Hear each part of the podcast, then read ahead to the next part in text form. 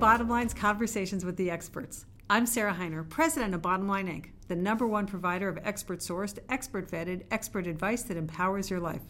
I'm thrilled to be talking today to leading tax expert Ed Mendlowitz. He's a partner at Withum Smith and Brown with over forty years of public accounting experience. Among his many accomplishments, Ed has testified before the House Ways and Means Committee on tax reform, reduction, and fairness.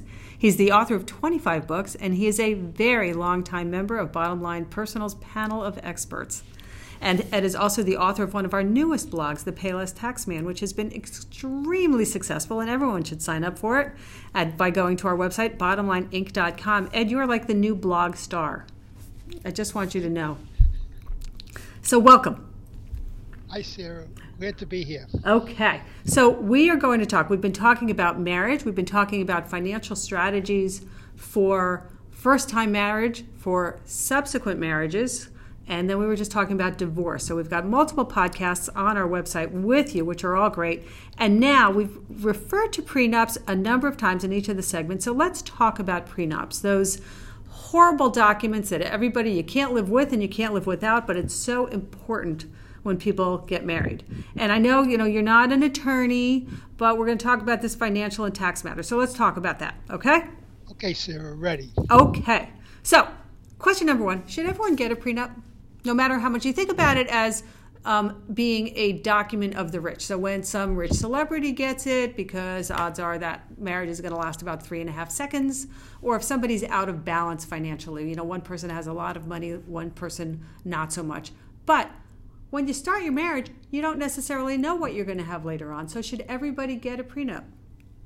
Well, probably yes, but in a practical matter, if the two people getting married don't have anything, then I don't think it matters to get a prenup because everything they acquire is going to be be acquired after the marriage.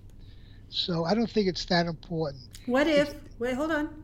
What if I didn't have anything when I got married? Except that later on, unbeknownst to me, grandma left me some money, either in trust or out of trust. Usually when people get divorced and they inherited money, that's kept separate and it's not put in as part of the, uh, the, the total assets. Even if it's not in trust? Even if it's not in trust. Well, no, if, if the money's given to you outright, usually it's kept separate, even if it's not in trust, yes. But if somebody knows that they that there's a, a good possibility they will inherit a lot of money, then they should have a prenuptial agreement and spell it out. I'm talking about two people that don't have anything, don't have any prospects. They both work in maybe a couple of years, modest savings, and, and don't expect to ever inherit anything substantial. I don't think they need a prenuptial agreement. If one of them suspects that some rich aunt or uncle is going to leave them a lot of money, or if they have a wealthy parent that's going to leave them money, then they should have a prenuptial agreement because then they're not on equal footing with the other person. How about even like just a parent's house? You know, that my parents might not be rich, but they live a nice little life and they have a, you know, have a nice house that's, you know, worth a couple hundred thousand dollars and I'm an only child or I might have another sibling or something. Well, I, I, you know, having a prenuptial agreement causes, just to say I want a prenuptial agreement is going to cause a problem. And, and both parties have to get get attorneys. And and there's a procedure that you have to go through. Yeah. If the only thing that you might inherit is your parents' house, and, and the likelihood that one of the, your parents are going to live twenty, twenty-five years long from now, then you're talking about something that might not happen for twenty-five years. I would not get crazy about having a prenuptial agreement. Okay, so I now, shouldn't do now, that bottom line paranoia thing to you. I, I wouldn't, but uh, if if if you know you're going to inherit money, or you might inherit a, a you you have an an, an an uncle, an aunt who is a famous painter, who might leave you a painting, or who or, or might give you a painting, then I would have the prenuptial agreement to, to spell it out. Hmm. But, okay. but just, just keep in mind that when you get a prenuptial agreement, one of the two parties has to say, I'd like to have a prenuptial agreement. And then they have to deal with the other party that wants to know why. Don't you think the marriage is going to last? Do you have reservations about this? What is going on in your mind? did I do something to upset you? That's number one. Then once they get over that, they both must hire an attorney. You can't have a prenuptial agreement prepared by one party and it's given to the other to sign. That will have no effect. Uh, by the way, lawyers could better advise on this, but I can tell you from my experience, if, if both if if both parties were not separately represented, represented, the prenup is not going to hold up, and if it's done under duress, it won't hold up.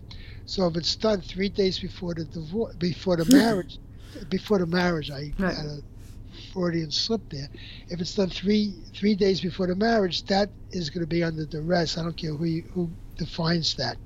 So I say, if you're going to do a prenup, it should be signed no later than a, than at least a month before the wedding. And if you go to a, a good lawyer, they'll tell you the, the earlier you sign it, the better. And the closer you get to the wedding, to the wedding date, the, the less effect it might have. So th- these are big issues now. So can you, you try to, call it, let me ask a question. Just, can you keep it, I'll call it all business. So we've had, I had to have conversations with my siblings at one point about some financial stuff. And we didn't talk about divorce. We talked about each of us getting hit by a bus, right? So they're not going to plan for divorce, but can you have the conversation again if you keep it business and it's nothing personal, but what if years from now you get hit by a bus and or I get hit by a bus and now I've gotten some kind of inheritance, and rather than go to your next wife, and maybe we don't have kids, so if they have kids it's different, but if we have no kids and it, I don't want it to go to your next wife, I want what I inherited to be able to go to my nieces and nephews or something. Like, can you can you frame the conversation so that it's not quite as threatening?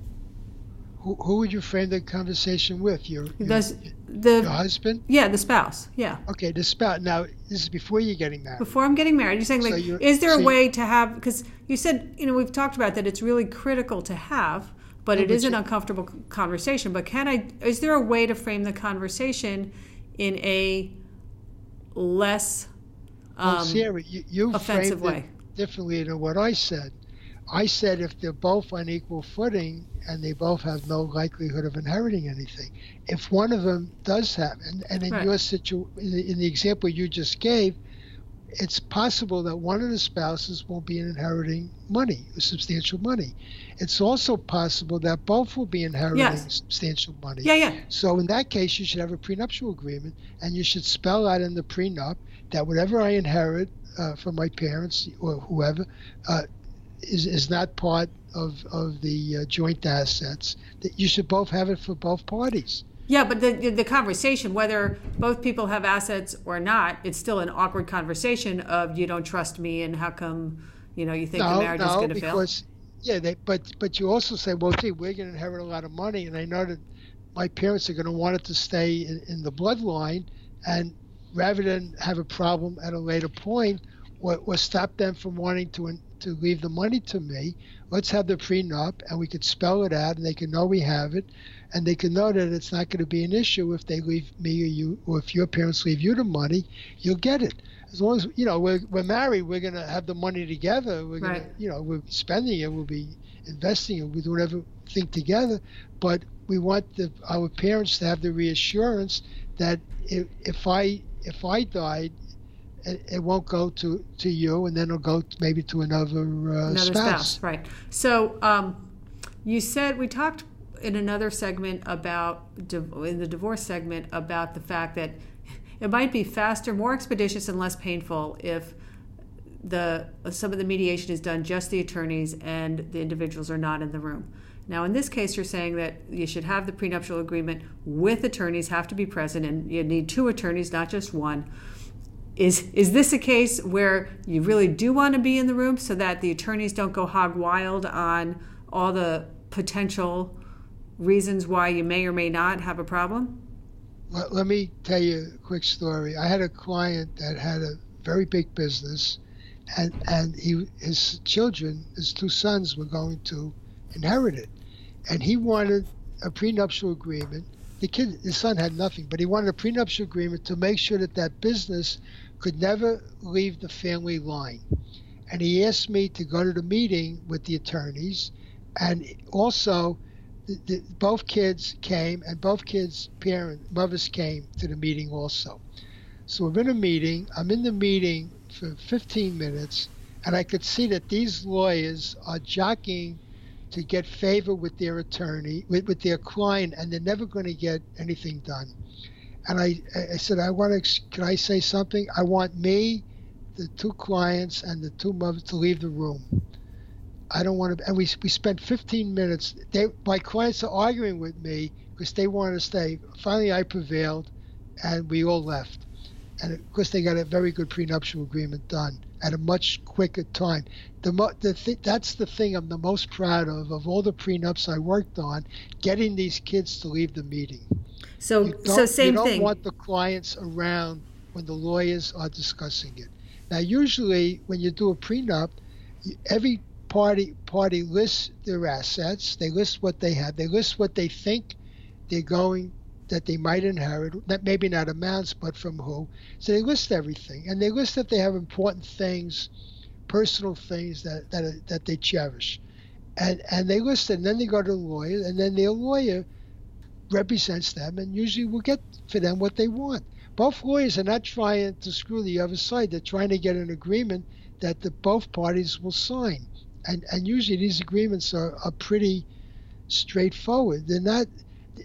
Getting a prenup is is much much much less costly and less onerous and less adversarial, probably not even adversarial, that, than a divorce agreement, which is the worst well, I'm sure. thing you could go for. So two quick questions, and then I'm going to take a break.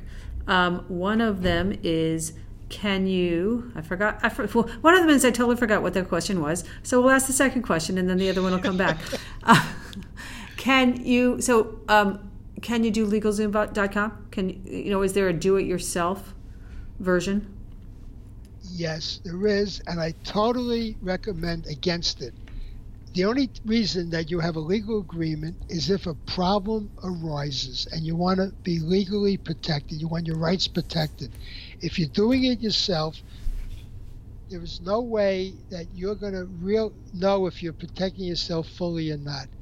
Uh, something came up Uh, last week with a limited liability company where somebody did it themselves, and and they're now being sued saying that it wasn't done right, and it wasn't done right because they left something out. And the lawyer told them, he says, well, whatever you do for an L L C is okay as long as as long as you don't end up in a lawsuit, but the only purpose you're doing it is if you're in a lawsuit, right? So I I would rule against, I would advise against doing anything yourself, and not going to an experienced lawyer that, that knows what they're doing, and um, get it done right and have your rights protected, and then forget about it and hope you never look at it again the rest of your life. Got it. Okay, I remembered my second question. I'm going to ask it when I come back from this break. Hold tight, Ed.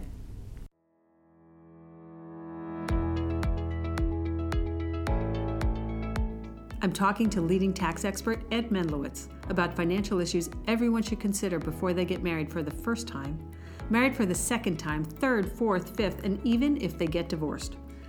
Ed has been providing Bottom Line's readers with his tax wisdom for decades, helping them pay their fair share but not any more than that. His insights appear regularly in our flagship publication Bottom Line Personal, which is filled with information from America's leading experts on not just taxes, but on all aspects of your life, including investing, living a healthy life, travel, insurance, retirement planning, and so much more. Bottom Line Personal has been helping people lead more informed and vibrant lives for over forty years with our actionable and double fact-checked advice. Subscribe today and get a free bonus book, Bottom Line's Best Bets, full of some of the greatest tips from our experts of all time. Just go to BottomLineInc.com forward slash BLP. That's BottomLineInc.com forward slash BLP.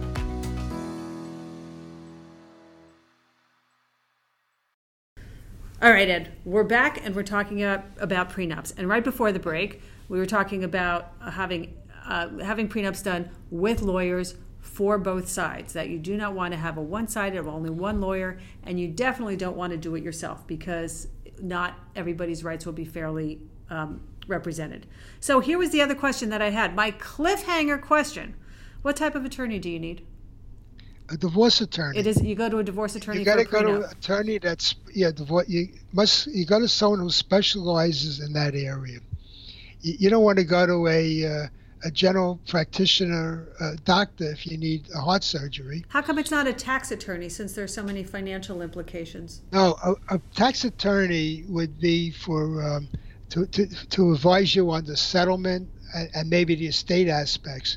A prenuptial is strictly a legal document. You you, you have schedule financial schedules, so mm-hmm. you would have an accountant. I prepare a lot of schedules, and I review a lot of schedules that go in prenups.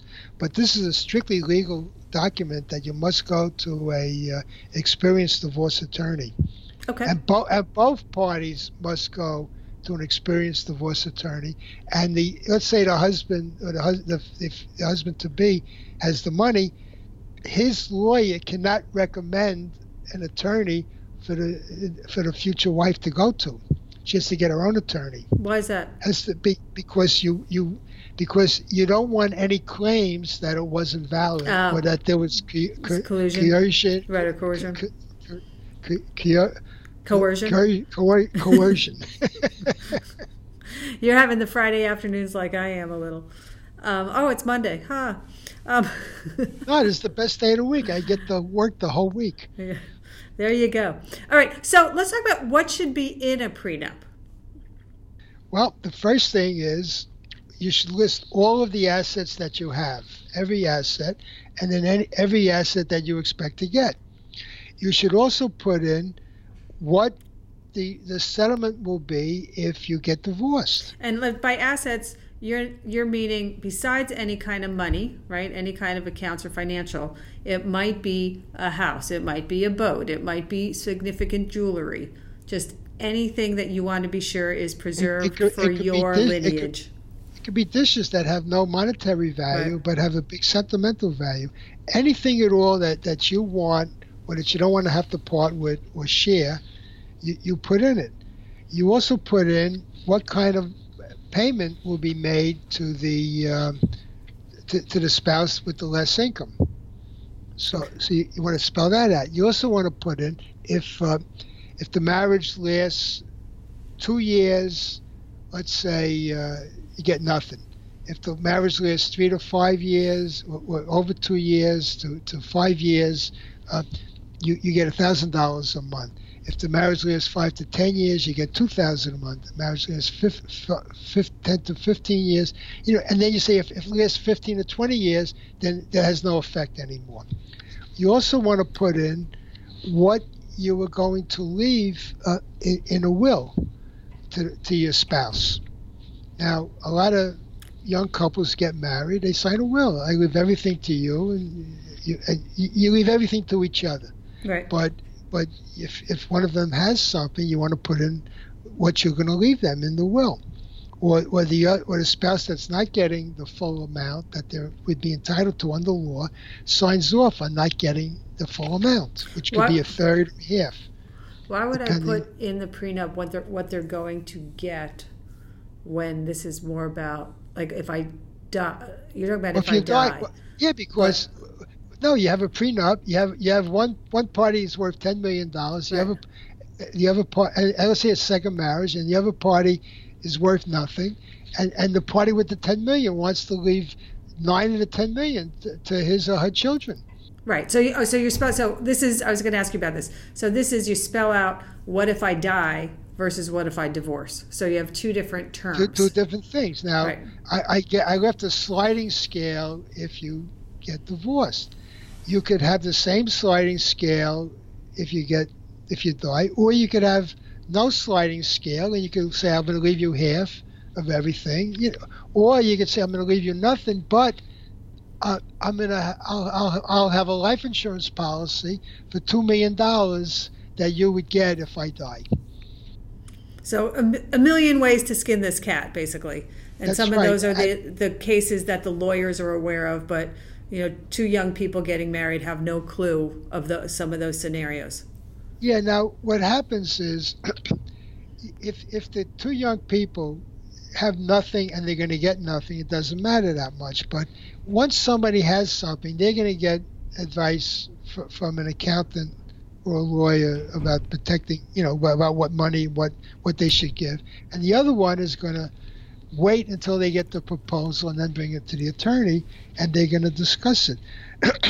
But um, everything is negotiable, and what you're trying to do is negotiate something that's fair, that works, and that doesn't create an inequity to other people in the family or who might be in the family. Right. So, and I'm going to ask an obvious question, but I just want you to say yes, absolutely, which is different structure for the agreement if there are kids involved versus not. Oh, and, yes, absolutely. And I have to, again, if I'm just getting married and no kids involved yet, then we have to build into it scenarios of what if we have kids. Yes, you want to put you want to put some what ifs in. That's harder, but uh, the more you put in a prenup, uh, and the more thorough it is, the easier a divorce settlement might become, because a lot of things will be set will be uh, will be set up already. Is there a fine line? But, like you but, could but go crazy with scenarios. Yeah, there, there is a fine line, and you can go crazy with scenarios.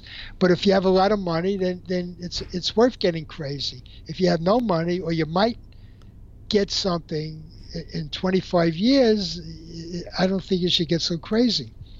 The, the other thing is, in the prenup, you should talk about the powers of attorney and what kind of powers of attorney the spouse will have. And you should, again, have powers of attorney that do not give any rights to make gifts of the assets. And there's another thing.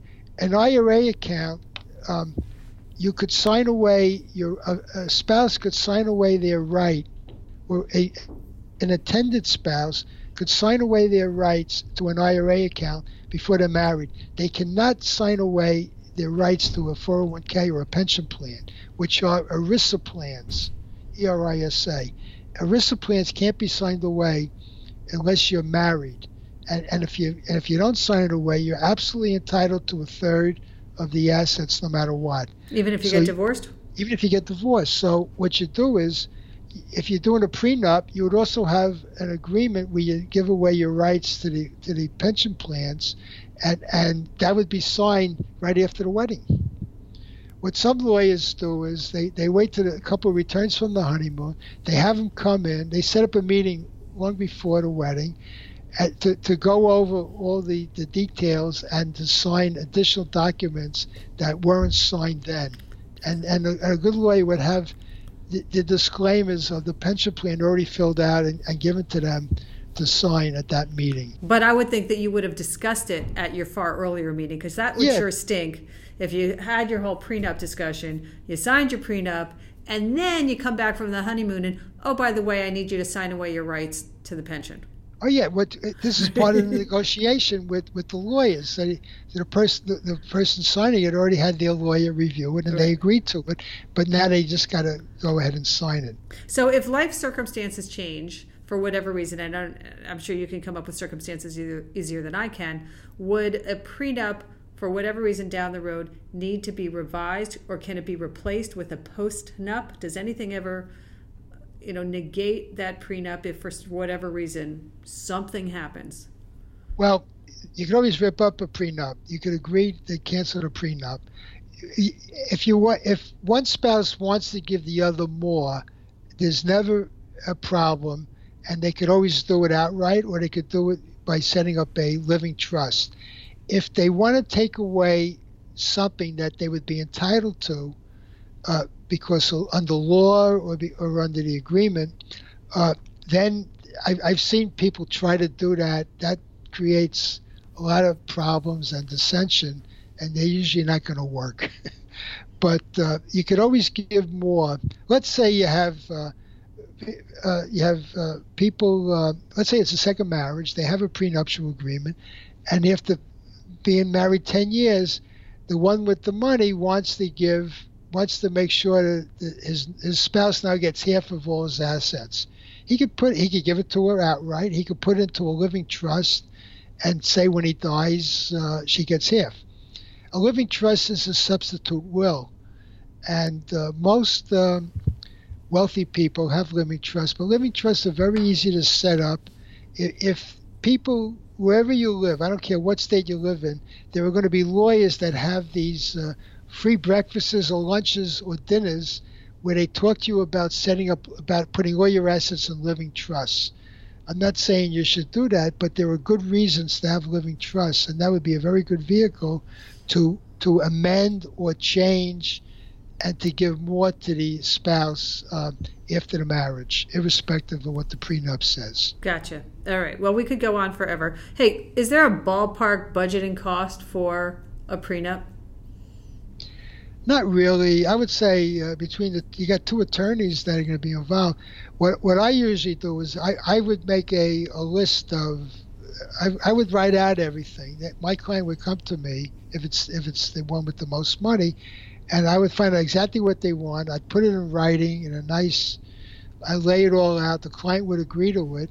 He would then go to his attorney or her attorney, and uh, they would they would review with the attorney. At that point, Uh, give it to their intended uh, spouse, let them look it over, let them add anything they want or discuss anything, and then at that point have the the the, uh, the one with the most money's lawyer draw up the agreement, and the one the other one hire an attorney to review the agreement, and, and it has to be done months before the wedding, and uh, it, the costs are, are maybe.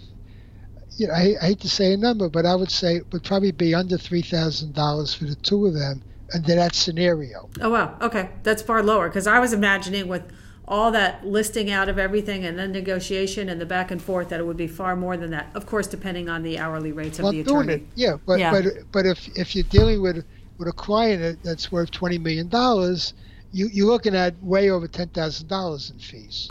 Joint fees. Right, depending on how complicated their life is. How complicated, what the yeah. assets are. And, yeah, yeah. and don't forget, there's, there could be heavy negotiation. The, the, let's say the, the woman has ten million dollars and the, and the husband has... I have a situation where the woman has a lot of money, very wealthy, and the husband uh, uh, the husband doesn't have any money. Uh, and uh, they're married now, they're married, gee, about fifteen years, and, and, and she's providing for him to, to live, you know, if she dies first, he's going to live in, in in the house for the rest of his life. All right. So they, and they had a prenup right. where he gets nothing, but she, she changed it because she's, she doesn't want to have the guy evicted right. by her kids. And I guess it's working out, so which is a good thing. It's working out good. All right. All right. Ed Mendlowitz, thank you so much. Again, prenups, divorce, first marriage financials, second marriage financials. There's so many details regarding it. Thank goodness that there are experts like you that are out there. So thank you, Sarah. Thank you for participating. Your blog, The Pay Less Tax Man, at our website, bottom line inc dot com, with all the other podcasts that we're doing. So thank you, Ed. I will talk to you soon. Thank you, Sarah. Bye. Bye.